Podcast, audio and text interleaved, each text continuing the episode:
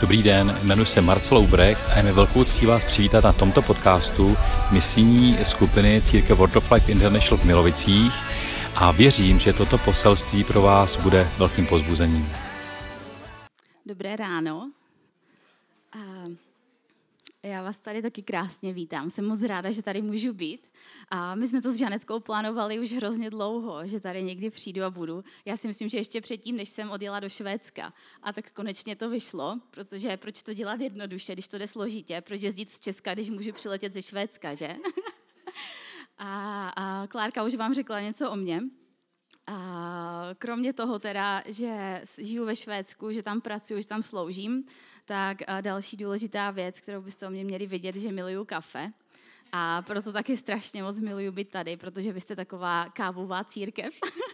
já, si, já si úplně divím, že to nemáte v názvu. A, takže já mám hrozně ráda kafe. Já si myslím, že kdyby mi udělali krevní test, takže tam pravděpodobně najdou kafe a, a ne krev. a, protože jakoby to, to je něco, u čeho odpočívám.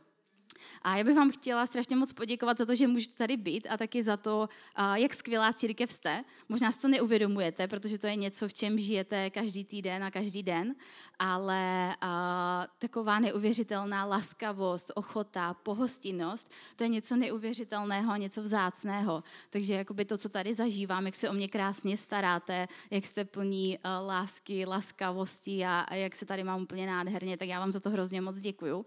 A je to nádherné nádherné.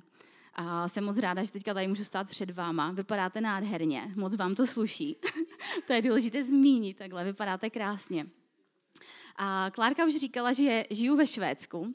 A já jsem se tam odstěhovala před uh, třemi a půl lety. A bylo to díky Žanetce. Já jsem tehdy měla takové období, kdy jsem přemýšlela nad tím, kam dál v životě. A já jsem se tehdy hodně modlila a řešila jsem, co budu dál dělat. Chtěla jsem změnit církev, město, modlila jsem se, jestli si koupit byt, auto, kde, kam v Česku jít a přemýšlela jsem nad různýma možnostma. A měla jsem tehdy kafe s Žanet a ona mi řekla, a nechceš jít na evropskou konferenci do Upsaly? A já jsem řekla, tak jo. A tehdy mi to tam hodně oslovilo a na základě toho jsem se tam pak odstěhovala, šla jsem tam na biblickou školu. A mně to připadá úplně neuvěřitelné, že my nikdy nevíme, jaký má Bůh plán. Já jsem se modlila za to, kam se v Česku odstěhovat, ale nikdy by mě nenapadlo, že mě pán Bůh pošle do Švédska. To je prostě, to je úplně neuvěřitelné. A úplně mimo naše chápání a představy. A s Pánem Bohem to tak častokrát je, že se za něco modlíme, máme sen, máme něco na srdci, ale prostě nevíme, jak to úplně přesně dopadne, nevíme, jak on nás povede. Já jsem vždycky měla sen, že chci žít v zahraničí nějakou dobu, že chci studovat biblickou školu v zahraničí, ale přemýšlela jsem nad Anglií, Amerikou, někde, kde se domluvím. Ale jako Švédsko? Nikdy. prostě upsala, kde to je, je to ve Švédsku. A teďka jsem tam. A potom, když jsem skončila biblickou školu, nebo když jsem byla ve druháku na biblické, tak jsem, eh, můj plán byl, že tam půjdu na rok a půl a pak se vrátím zpátky. To jakoby, nad tím jsem ani nepřemýšlela, Česko, jdu zpátky. Jenže pak jsem začala vnímat, že mi tam pán Bůh chce díl a, a modlila jsem se za to hodně, modlila jsem se i s dalšíma lidma. A e, v průběhu druháku jsem se rozhodla nakonec, že tam zůstanu ještě delší dobu. Začala jsem studovat takový uh, trainee program pro uh, lídry v církvi a jsem zapojená i ve službě a díky tomu taky pracuji v misijním oddělení a pracuji s Runem Borsem a s dalšíma pastorama a dostala jsem se k organizování tady těch různých konferencí. A, takže uh, uh, to rozhodnutí tam zůstat bylo asi jedno z nejtěžších rozhodnutí, které se musela udělat. Ono nebylo až tak těžké tam jet na tu biblickou, protože jsem věděla, že se vrátím. Ale to, že tam zůstávám a vlastně nevím, jak dlouho, jak to všechno dopadne, jak to pán Bůh povede, tak to bylo jakoby jedno z, nej, z nejnáročnějších a nejtěžších rozhodnutí a bylo to velká nejistota. Musela jsem říct v práci tady v Česku, že už se nevrátím, že zůstávám ve Švédsku. A neměla jsem žádné jistoty. Když jsem tam zůstala, tak jsem vlastně ani neměla nikde ubytování, neměla jsem žádnou práci. Jakoby byl to takový velký krok do neznáma. A já jsem si prostě říkala, pán Bůh mě vede, tak tady musím zůstat, protože jsem věděla, že když to neudělám, takže do konce života toho budu litovat že bych potom někdy v 70, 80 seděla doma a říkala bych si, jaký by můj život byl, kdybych zůstala ve Švédsku. jak by mě pán Bůh vedl, kdyby ho poslechla. Ale já jsem si zvolila cestu pohodlí a cestu jistoty a teďka jsem tady a vlastně nevím, o co jsem se ochudila. A to bylo pro mě jakoby uh, takový výstražný moment, nebo jakoby motivující moment, kdy jsem si řekla, já chci jít za Bohem, ať to stojí, co to stojí. A my v dnešní době, zvlášť bych řekla, uh, asi všichni, ale mladá generace, my máme tak neuvěřitelné možnosti, co můžeme dělat. A místo, aby nám to dalo svobodu, tak nás to paralyzuje protože se nejsme schopni pro nic rozhodnout. A pořád si říkáme, když si vyberu tohohle partnera, tak co když bude někdo lepší? A někdo lepší a někdo lepší, když si vyberu tuhle kariéru a potom si to rozmyslím a co pak a co pak a vlastně jakoby žijeme v takové nejistotě, jakoby dělám správné rozhodnutí, co když se rozhodnu takhle, co když půjdu tady tímto směrem, je to pro mě správně, je to pro mě dobře. A já, mám, já jsem strašně ráda za to, že Bůh je ten, ta osoba, která vede můj život že já mám, já mám plány, já se modlím, mám něco na srdci, ale on má to poslední slovo.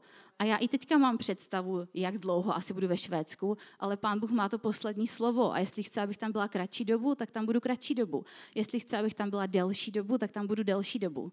Protože on je ten, kdo určuje můj život. A díky tomu potom, když ho následujeme, tak vlastně nemusí, nemusíme žít ve strachu. Ale víme, že on má ten nejlepší plán pro nás. A chodit vírou nebo víra navzdory okolnostem, to je to, o čem chci dneska mluvit. Já tady použiju tady tu židličku. Když se tady na tu židli podíváme, tak vidíme, je to židle, barová židle. Vidíme, že je taková uh, krémovo-béžová, dřevěná, nalakovaná, vypadá bytelně. A taky máme asi, doufáme, že když si na ní sedneme, nebo doufám, když si na ní sednu, takže mě udrží. Ale když budu chodit jenom pořád kolem té židle a nikdy se na ní nesednu, tak vlastně nikdy nebudu mít tu jistotu, jestli teda by mě udržela nebo neudržela. Ale můžu se na ní dívat, můžu ji přenášet zleva doprava, ale když ji nepoužiju, tak vlastně nikdy nebudu vědět. Teprve když si na ní sednu, ve víře, že mě udrží, tak ta židle naplní svůj smysl a svůj účel. Protože já můžu mít židli, která vypadá krásně, která vypadá nádherně, která má nějaký smysl, ale pokud já ten smysl nebo ten účel, který ta židle má, vlastně jakoby nenaplním, nebo, ho nepo, nebo tu židli nepoužiju, tak je pro mě úplně zbytečná. A tak stejné je to s vírou. My máme Boha, máme Boha, který nás miluje, který má nekonečnou lásku a máme víru v něho. Ale pokud nevstoupíme do života víry a pokud nechodíme vírou, tak je nám to vlastně úplně zbytečné. Tak je to jenom na něco, něco na co se díváme a vlastně nikdy nevstoupíme do toho dobrodružství a do té plnosti, co pro nás Bůh má. Chození s Bohem je neuvěřitelné dobrodružství.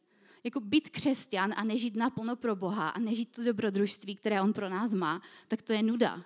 To radši buďte nekřesťani jakoby být křesťan, ale na 100%. Ne na 99, ale na 100. Protože potom se ochodíte od takové dobrodružství, které pro nás Bůh má. To je potom strašná ruda ten křesťanský život. Je to tak? Amen. Amen. Podíváme se na příběh Abrahama a Sáry. A pro mě příběh Abrahama Sáry je jeden z nejzásadnějších, nejklíčovějších a nejúžasnějších příběhů víry, který v Biblii najdu. A pro mě to je neuvěřitelně motivující a inspirující jejich život, který oni žili. Budeme to mít uh, na prezentaci nebo máme Bible? Máme Bible, tak to je výborně. Bible jsou nejlepší.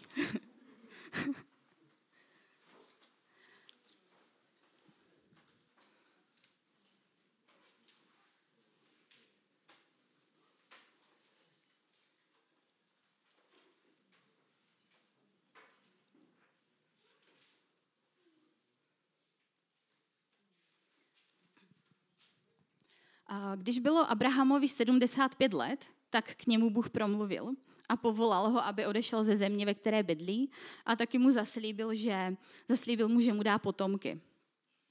A já se teďka, momentíček.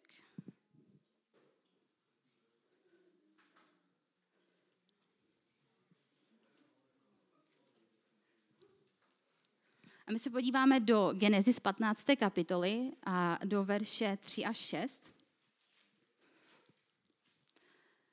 Abraham ještě řekl, hle, nedal si mi potomka a tak bude mým dědicem potomek mého domu. A hle, stalo se k němu hospodinovo slovo. Ten nebude tvým dědicem, nejbrž ten, kdo vyjde ze tvých beder, bude tvým dědicem. Vyvedl ho ven a řekl, jen pohled na nebesa a spočítej hvězdy. Budeš-li je moci spočítat? A řekl mu, tak bude tvé potomstvo. I uvěřil Abraham hospodinu a on mu to počítal za spravedlnost. Tady, jak už jsem řekla, tak je Abrahamovi 75 let a hospodin k němu poprvé promluvil. Já neznám, jaký je váš věk a nikdo je tady ve sboru, ale představte si, že je tady někdo, komu je kolem 70. Výborně. tak si představte, že teďka k vám hospodin promluví a řekne tak, a teďka to přichází. Teďka tě povolávám, teďka odejdeš a dám ti potomky. Wow.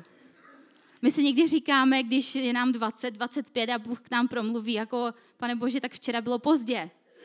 Teď to musí být. Ale Pán Bůh má svůj čas pro každého a pro všechny. A pán Bůh tady k hospodinovi promluvil a povolal ho, dal mu zaslíbení a Abraham to slyší poprvé. Ale uh, znáte to, my jako lidi, když k nám pán Bůh právě promluví, tak my máme pocit, že se to musí stát hned teď. A pokud se to jakoby nestane dnes, anebo zítra, anebo za týden a za měsíc, anebo tento rok, tak na to pán Bůh asi zapomněl. A už se to teda asi nestane. A nebo mu potřebujeme nějak pomoct, že jo? Protože pán Bůh na to pravděpodobně zapomněl a on potřebuje, abychom mu pomohli, abychom mu to připomněli. A stejně tak to bylo s Abrahamem a se Sárou. A možná mnozí z vás znáte ten příběh, kdy potom roky plynuly, Sára pořád těhotná nebyla, potomka neměli, tak Sára se rozhodla, že do toho vstoupí sama a že najde řešení, které v té době bylo běžné a řekla Abrahamovi, aby si vzal za ženu její služku a tam mu porodí syna. Tak se taky stalo, takže asi deset let po tom, co hospodin promluvil k Abrahamovi, tak uh, uh, Hagar, uh, služka Sáry, otěhotněla a narodil se jí Izmael. Abraham a Sára dostali zaslíbení od hospodina, ale místo toho, aby čekali na to, co Bůh na, jak to Bůh naplní a co udělá, tak, vzali, a, a, tak to vzali do vlastních rukou. Poznává se někdo v tom? Ano, jsem ráda, že nejsem sama, já se v tom poznávám. Když pán Bůh ke mně promluví a nic se neděje, tak já začnu vymýšlet, jak by se to jako mohlo stát, jak by to pán Bůh mohl udělat a jak bych mu v tom mohla pomoct. Ale pokud ti Bůh dal zaslíbení, že něco vykoná ve tvém životě, tak on to udělá a on, on to udělá vlastním způsobem. O 13 let později a pán Bůh obnovuje smlouvu s Abrahamem. Nevím, jestli to bylo proto, že si našli vlastní řešení, anebo proto, že potřebovali připomenutí toho, že na to Bůh nezapomněl, ale o 13 let později Abra- pán Bůh promlouvá znovu k Abrahamovi. A ten verš najdeme v Genesis 17, 1 až 2 a potom verš 16 až 19.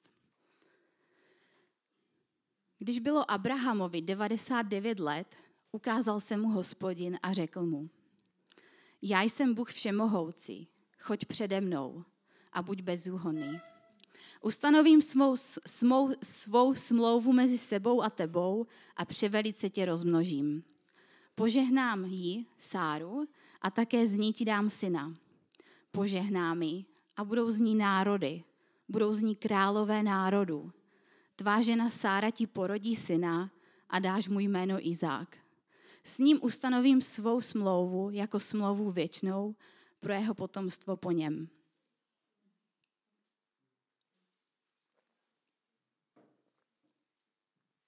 První věc, kterou tady Bůh říká, já jsem Bůh všemohoucí. A v hebrejštině eh, ten výraz je šadaj a překládá se jako všemohoucí. A tady ten titul taky můžeme chápat jako ve všem dostatečný, který tě zaopatří. A Bůh se tady ukazuje jako svrchovaný Bůh a říká Abrahamovi, já jsem Bůh všemohoucí, já jsem ve všem dostatečný, já tě zaopatřím. A on potřebuje dát Abrahamovi najevo, říct mu, kdo jsem. Já jsem všemohoucí Bůh, pro mě není nic nemožné. Cokoliv jsem ti zaslíbil, bez ohledu na tvoji situaci, na tvé okolnosti, já to můžu vykonat, já to můžu udělat, já tě zaopatřím ve všem. Choď přede mnou. Bůh tady říká Abrahamovi jednu podmínku. Choď přede mnou a buď bezúhonný. Co to znamená choď přede mnou? Jak bychom to mohli přeložit? Znamená to žij v mé přítomnosti. Bůh mu říká, já jsem všemohoucí Bůh. A druhá podmínka, druhá věc je, žij v mé přítomnosti. Pokud ti Bůh něco zaslíbil, pokud máš zaslíbení od hospodina, ale nežiješ v jeho přítomnosti, pokud nechodíš s Bohem, jak můžeš čekat, že to Bůh vykoná? Jak roste tvoje víra, jak se posiluje tvoje víra. Co to znamená být v boží přítomnosti? Znamená to, že se modlíme, že máme společenství, že čteme boží slovo, že se posiluje naše víra. Amen? Ale když to neděláme, tak jak můžeme mít víru, jak můžeme očekávat na boží zaslíbení v našem životě? Teď to není možné. A pán Bůh nás vyzývá, já jsem všemohoucí Bůh a choď v mojí přítomnosti. Když se podíváme do Římanům v Novém zákoně, tak ve čtvrté kapitole tam čteme a Abraham neochabl ve víře, ani když mu bylo asi sto let. Ačkoliv pohleděl na své již umrtvené tělo a na odumřelé luno sářino, nezačal v nevěře o božím zaslíbení pochybovat, ale byl posílen ve víře. Když vzdal slávu Bohu a nabil pevného přesvědčení, že to, co Bůh zaslíbil, je mocen i učinit proto mu to také bylo počítáno za spravedlnost. Abraham se podíval na okolnosti. Bylo mu 100 let, 99, 100, Sáře bylo 90. A Sára už byla neplodná. Abraham byl taky neplodný. Podíval se na umrtvené tělo, to máme, odumřelé luno Sářino a na umrtvené tělo. On prostě viděl, že ty okolnosti jsou bezvýchodné že tam není žádná šance, aby se jim narodilo dítě. A přesto nezačal pochybovat.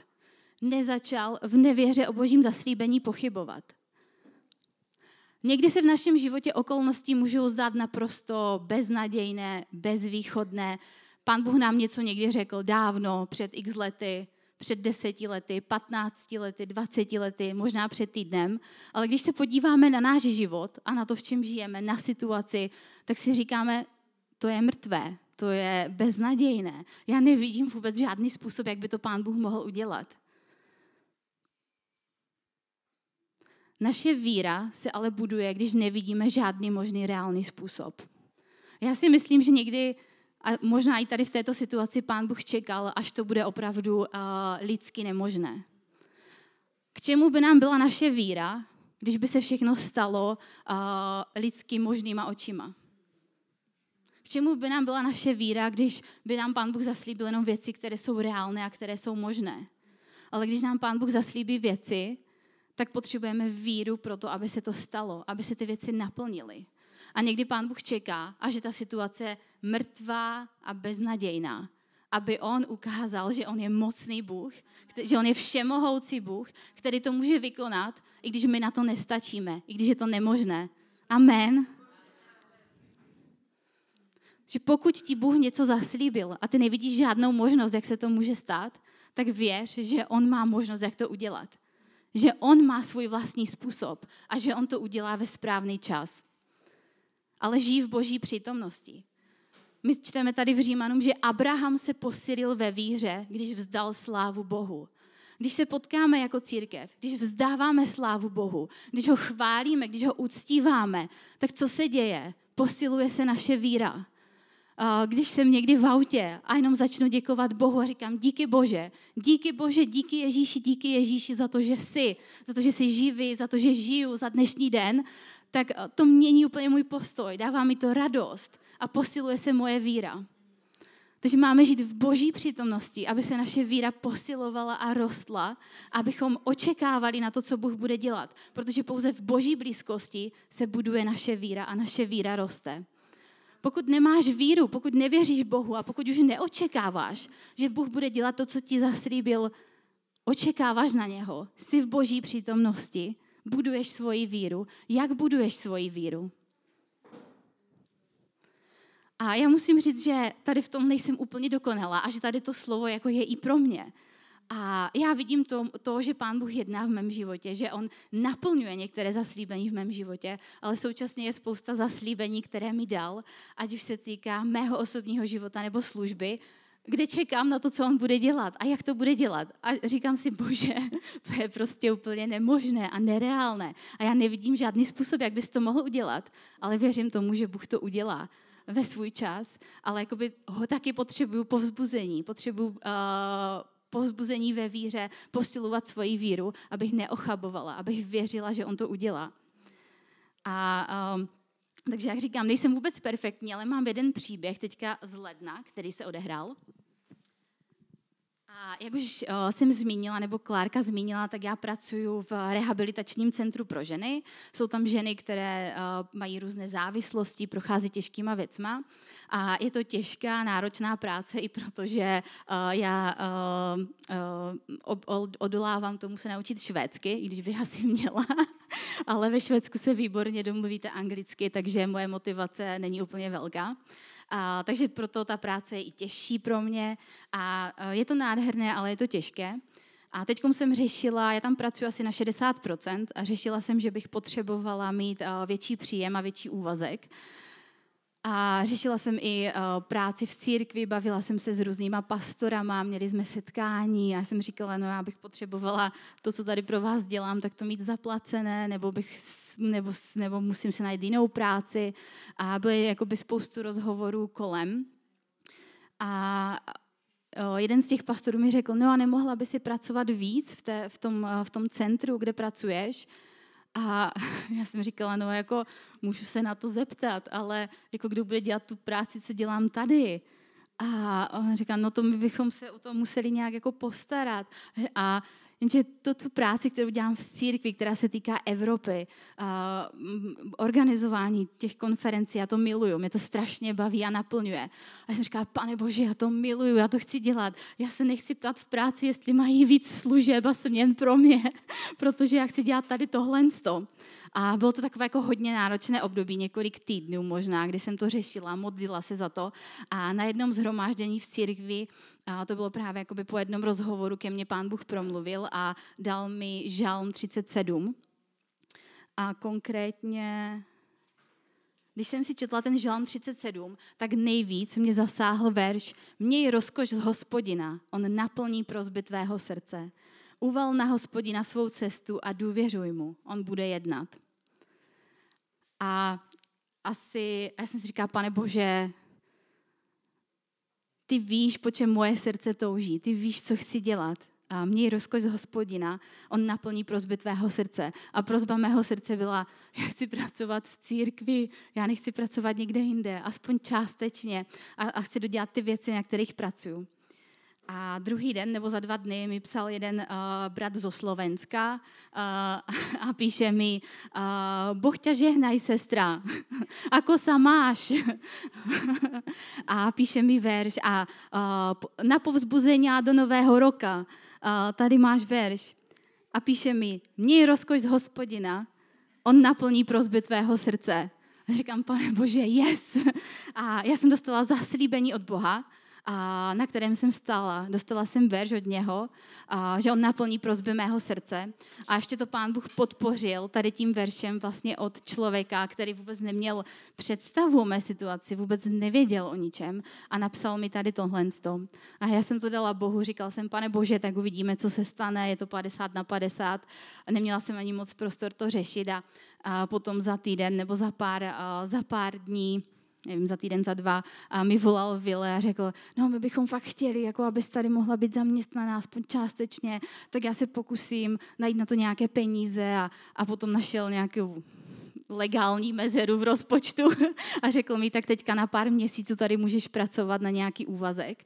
A pro mě to bylo neuvěřitelné svědectví o boží lásce a o boží dobrotě. A je to možná drobnost, ale když Bůh něco zaslíbí, On zná touhy našeho srdce. A když mi dal verš, dal mi zaslíbení, dal mi slovo do mé situace, ještě ho potvrdil, tak On to udělal. Já nevím jak, bylo to, já, já nevím jak, ale udělal to. Že haleluja, Bůh je dobrý a On jedná. On jedná v našich životech, On jedná v našich situacích.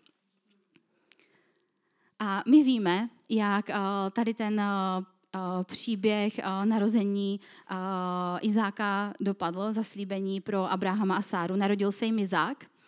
A když se podíváme do, do, do, do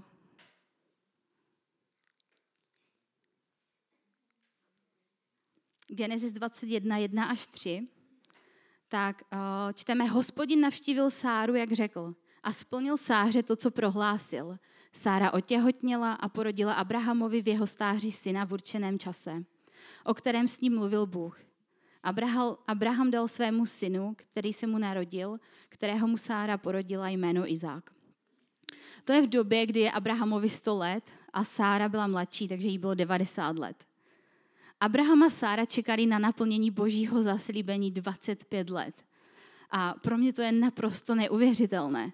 25 let čekat na, zaslí, na to, co pán Bůh zaslíbil, na to, co vykoná. A já jsem netrpělivá. Když mi pán Bůh něco zaslíbí, tak já mám pocit, že to musí být teď, že včera bylo pozdě, že to prostě, pane Bože, na co čekáš? Ale pán Bůh má svůj čas a on ví, proč to dělá, v jaký čas. On ví, kdy potřebujeme budovat ve víře, kdy potřebujeme růst v různých věcech. On má svůj čas a on naplní zaslíbení, které řekl ve svůj čas. A člověk by si řekl, že je to příběh se šťastným koncem. Pán Bůh dal zaslíbení, Abraham se posiloval ve víře spolu se Sárou a narodil se jim Izák. A že 25 let budování víry a čekání na to, co Bůh měl, stačí.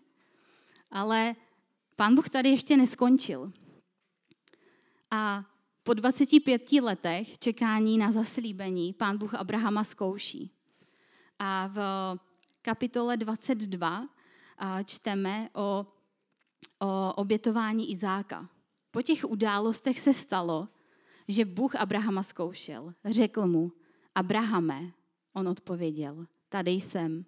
Bůh řekl, nuže, vezmi svého syna, svého jediného, jehož miluješ, Izáka a jdi do země Moria. Tam ho obětuj jako zápalnou oběť na jedné z hor. O níž ti povím. Abraham vstal časně ráno, osedlal osla, vzal sebou dva své služebníky a svého syna Izáka. Naštípal dříví k zápalné oběti a vydal se k místu, o kterému Bůh řekl. Tady ten příběh mě úplně fascinuje člověk by si řekl, že 25 let čekání je dost, ale tady ten závěr, kdy pán Bůh zkouší Abrahama, jaká je opravdu jeho víra, jaká je tvoje víra. A mě fascinuje Abrahamův postoj. Ten věř říká, že naštípal dříví k zápalné oběti a vydal se. Nebo taky vstal a šel. Jakoby pán Bůh mu řekl naprosto něco nelogického syna, na kterého si čekal 25 let, kterého jsem ti zaslíbil, ze kterého vzejdou národy, který bude otcem, praotcem dalších národů. Vezmi ho a obětuj ho. To je prostě, to je naprosto nelogické, naprosto nepochopitelné.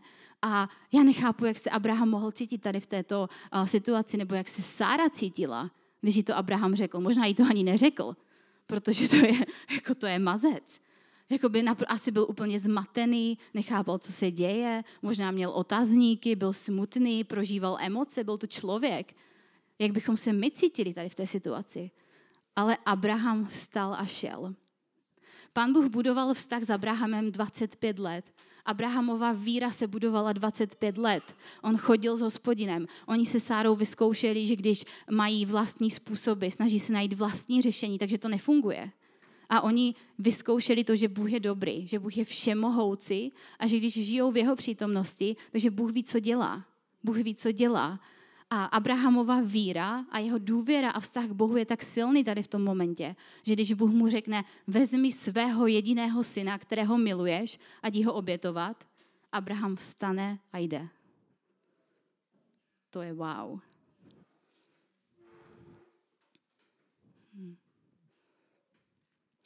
A Abraham se naučil, že to, co Bůh zaslíbí, takže to splní.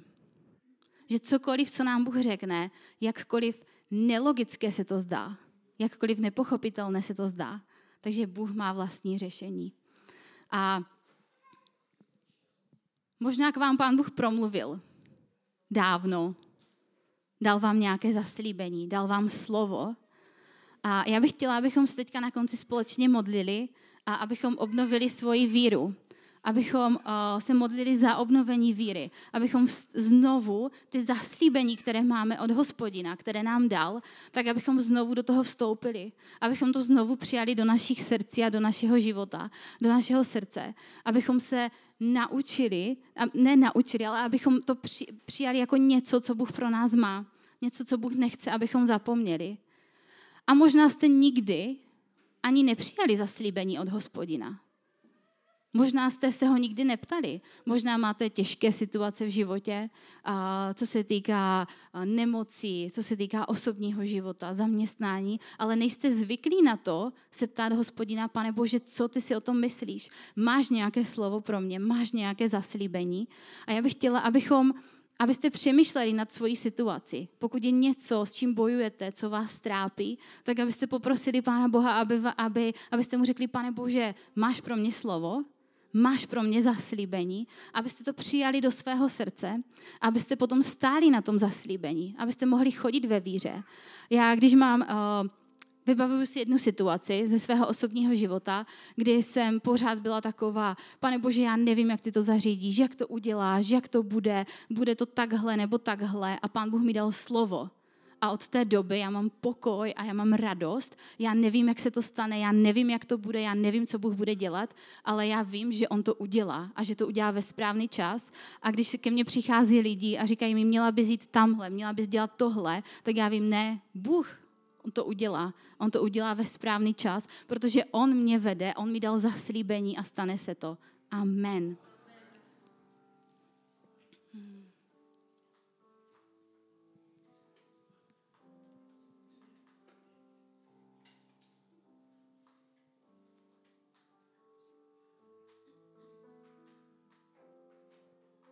Můžeme se společně modlit. Hmm.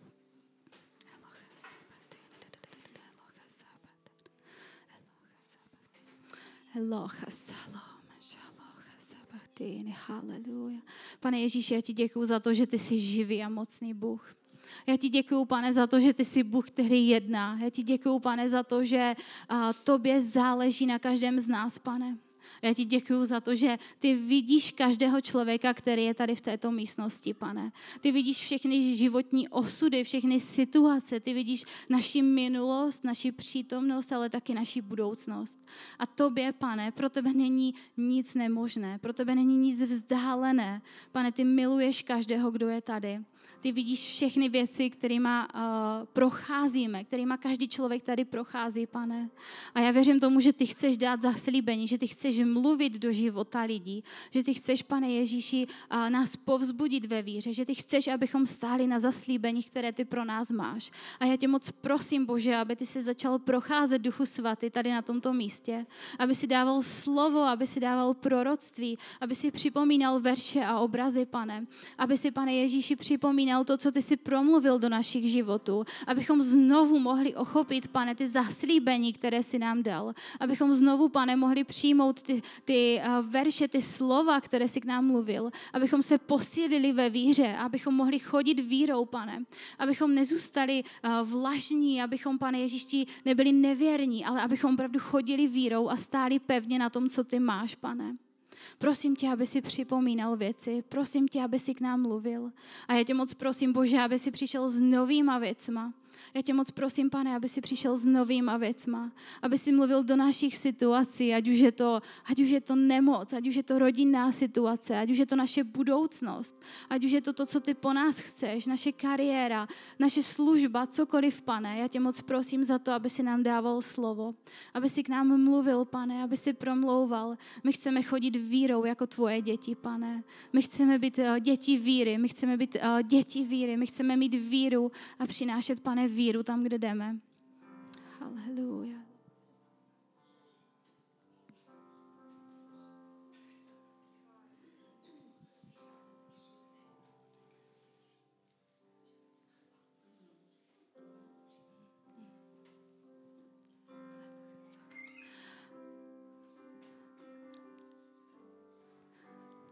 Teďka, když budeme uh, pokračovat ve chvále a budeme mít chvály, tak já bych vás chtěla povzbudit, pokud se chcete kdokoliv za cokoliv modlit, tak můžete přijít. Já se s váma budu ráda modlit za vaši situaci, za váš život, ale uh, zůstaňme ještě v uctívání Pána Boha a v jeho přítomnosti.